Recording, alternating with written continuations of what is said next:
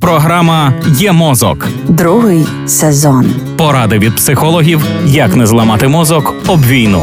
Проєкт створено за підтримки програми партнерства у галузі мас-медіа в Україні ю ем пі пі.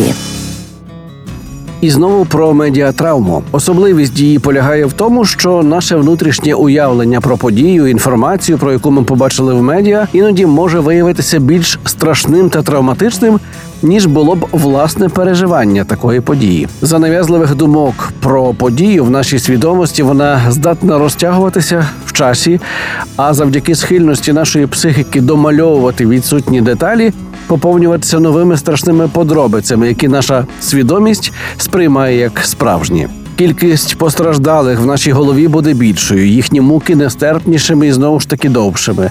Наша уява може все. Медіатравма здатна викликати цілий спектр емоцій, почуття образи та несправедливості, гнів, ненависть, роздратування, обурення, тривогу, страх, провину, розгубленість і безсилля.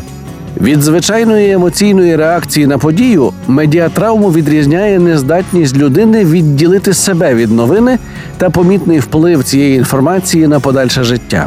При медіатравмі людина не здатна змістити фокус своєї уваги від інформації, яка її шокувала, може дуже реалістично уявляти, як подія трапляється з нею або близькими людьми і переживати відповідні емоції, що супроводжували б цю подію. Порушення харчової поведінки, проблеми зі сном, концентрацією, працездатністю також можуть бути наслідками медіатравми.